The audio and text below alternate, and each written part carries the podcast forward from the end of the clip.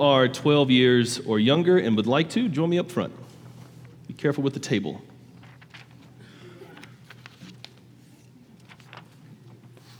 Hey, guys.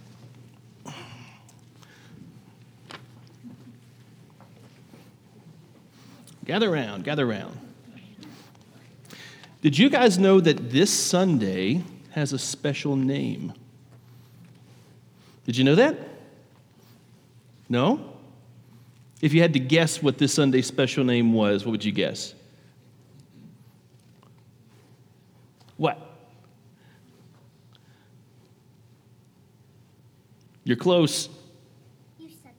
Youth Sunday, that's you were right. I didn't think about that loophole. this is Youth Sunday. This Sunday has another special name. Have you ever heard of Trinity Sunday? You've heard of the Trinity, right? If you haven't, I'm not doing very well at being a priest. You've heard of the Trinity, correct? Okay. And so the, the Trinity is something, is it just in a little bit of the Bible or is it all over the Bible? It's all over the Bible. You're exactly right. You get an A. So let's think about a few of the biggest moments from the whole Bible and let's see if we can find the Trinity in them, okay? So, way back in December, what big thing did we celebrate? Christmas, right? And at Christmas, who is born? Jesus. And Jesus is the Son, right? But what do we say about the Father and the Spirit on Christmas? Do we say anything about them? It's kind of hard to remember, right? What about, what about the crucifixion and the resurrection? Who was crucified? Jesus. And who was raised from the dead? Jesus. But what about the Father and the Spirit? God. Yes, exactly right. But we don't, do we say stuff about the Father and the Spirit on, these, on those days? We do, but it's kind of hard to figure out how those play together. What about Pentecost? We just celebrated Pentecost. And who was it that descends from heaven down to the disciples? The Holy Spirit. But what about the Son and the Father? Did we say something about them on Pentecost? Yes, yes, the ascension is tied to it. But would you believe me if I told you that the Trinity, that the Father, the Son, and the Holy Spirit are actually present in every single season of the church and in every single celebration of the church? It can be hard to see at first, but hopefully I'm going to help you see it today. Any questions about the Trinity? Good. Nope. yes. My school is called a, Trin- a Trinity Christian Academy. Your school's called Trinity Christian Academy? That's a great name, dude. I, I have a school. You have a school? What's your school's name?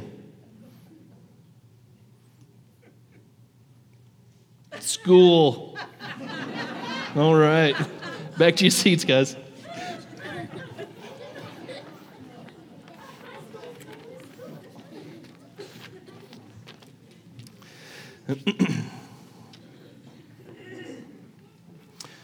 So, for the past six months, the church has been engaged in a story, a drama, a drama that begins with the seasons of Advent, Christmas, and Epiphany. These are seasons of joy, of presence, and songs, but after Epiphany, with the arrival of Lent, the story pivots and becomes a bit more somber. But the somberness of Lent doesn't last long. The Lenten season gives way to the celebrations of Easter and of Pentecost. These two seasonal bookends of Advent and Pentecost, between those two is the story of Christ's coming, his life, his death, his resurrection, his ascension, and his closeness to us in a brand new way Pentecost. But then something really strange happens. On the very first Sunday after Pentecost, today, Trinity Sunday, we find that we fa- stand on the precipice of yet another season. And this next season has the most uninspiring name in the whole church year. Today, we stand on the verge of a season called Ordinary Time.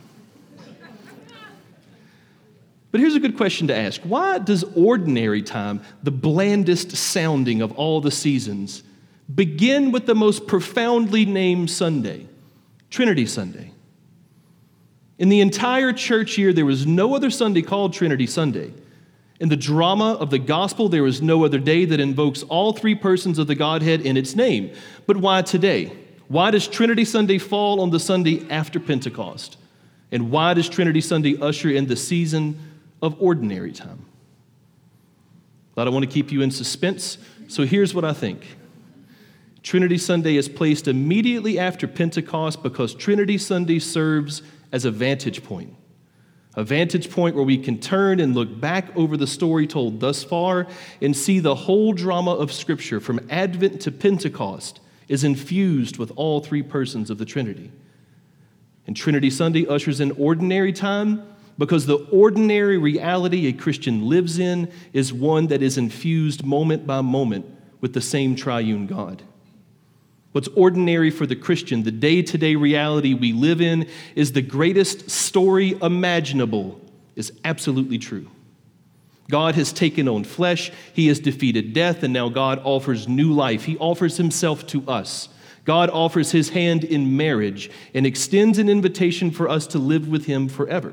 That story is the standard for the Christian. That story is what is normal for us. The gospel of Jesus Christ is ordinary for us.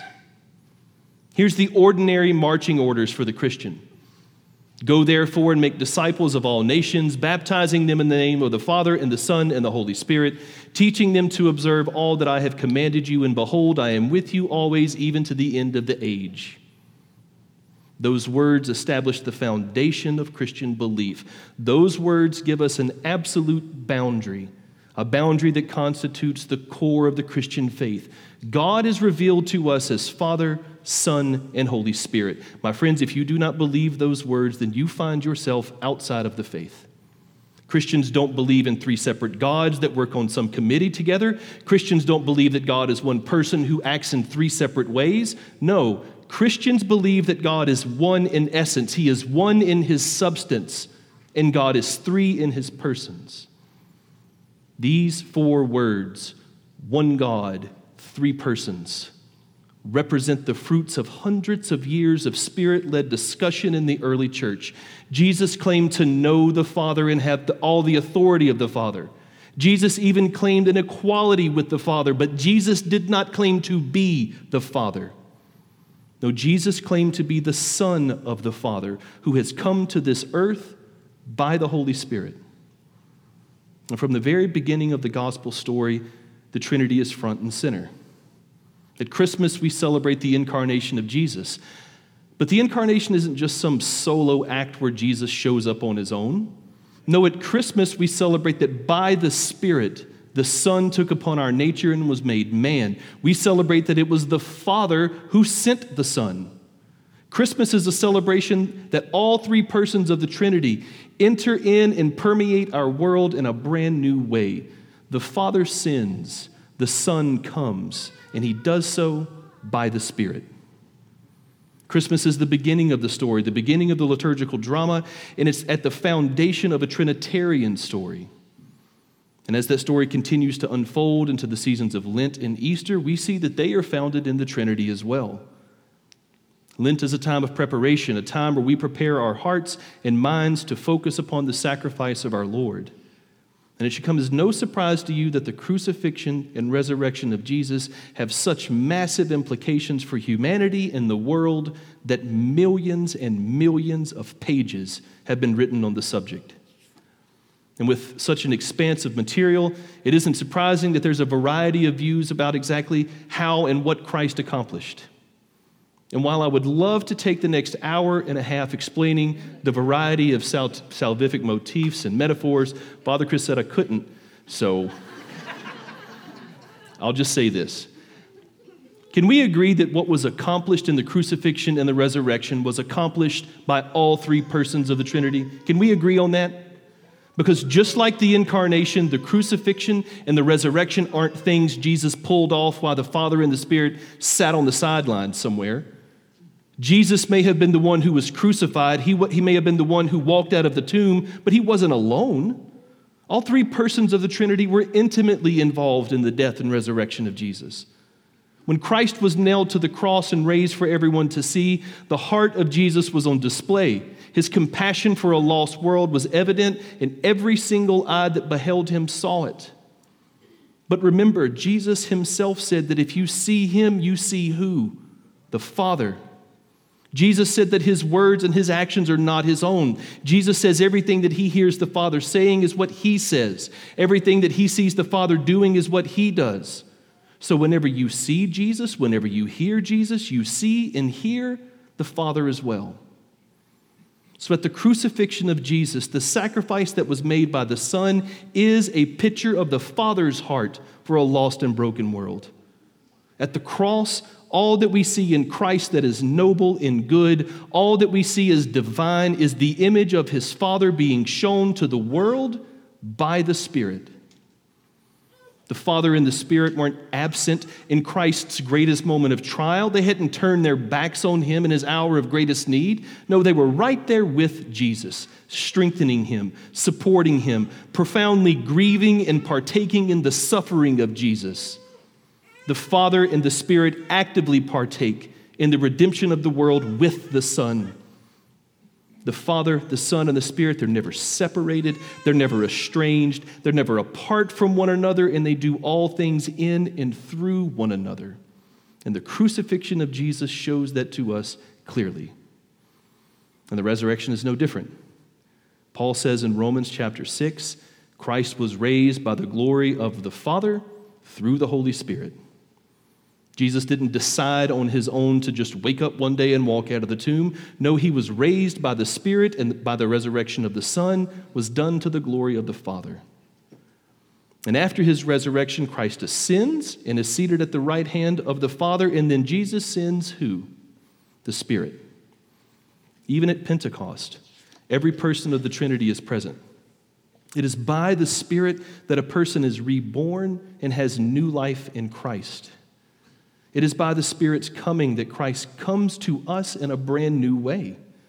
Therefore, anyone who receives the Spirit receives Christ as well. And anyone who receives the Son, they receive who? The Father. His Father. Pentecost is a celebration that the resurrected life of the Son of the Father descends upon this earth and fills any who receive him with a life that never dies. Pentecost may be about the Spirit's coming, but the Spirit doesn't come alone. No, the Spirit brings us new life in Christ, new life in the Son, the same Son who perfectly images the Father. By the coming of the Spirit, all three persons of the Trinity are being made present. By the Spirit, all three persons of the triune God dwell with anyone who calls Jesus Lord. And this is why Trinity Sunday, I think, is positioned here just after Pentecost. Today serves as a signpost, a, re- a reminder that the story of the gospel is the story of the Trinity. The story where all three persons of the Trinity restore a lost and broken world, where forgiveness and redemption are the co equal endeavor of all three persons of the one God. Trinity Sunday is placed here, seemingly at the end of the drama that began six months ago with Advent so that we can look back at the entire story and view it through the lens of the Trinity. Because the gospel story from beginning to end can only be understood through that lens. But the season of ordinary time reminds us of something else. The drama of our Lord is far from over. The Christian continually waits on the day when Christ splits the eastern sky and with a shout calls his bride into the air to meet him the mind bending reality that one day soon Christ will return for his church is the normal, the expected, the ordinary reality the Christian lives in every single day. And from this day until that, the Lord is continually drawing people into his kingdom every minute of every hour. Today, in just a moment, we will witness firsthand the sacrament of baptism. We will witness yet another precious child being marked as Christ's own. Today, we will witness something normative for the Christian, something ordinary for us. But make absolutely no mistake for the Christian, that which is normal, that which is ordinary, is the most extravagant and beautiful thing this world has ever seen.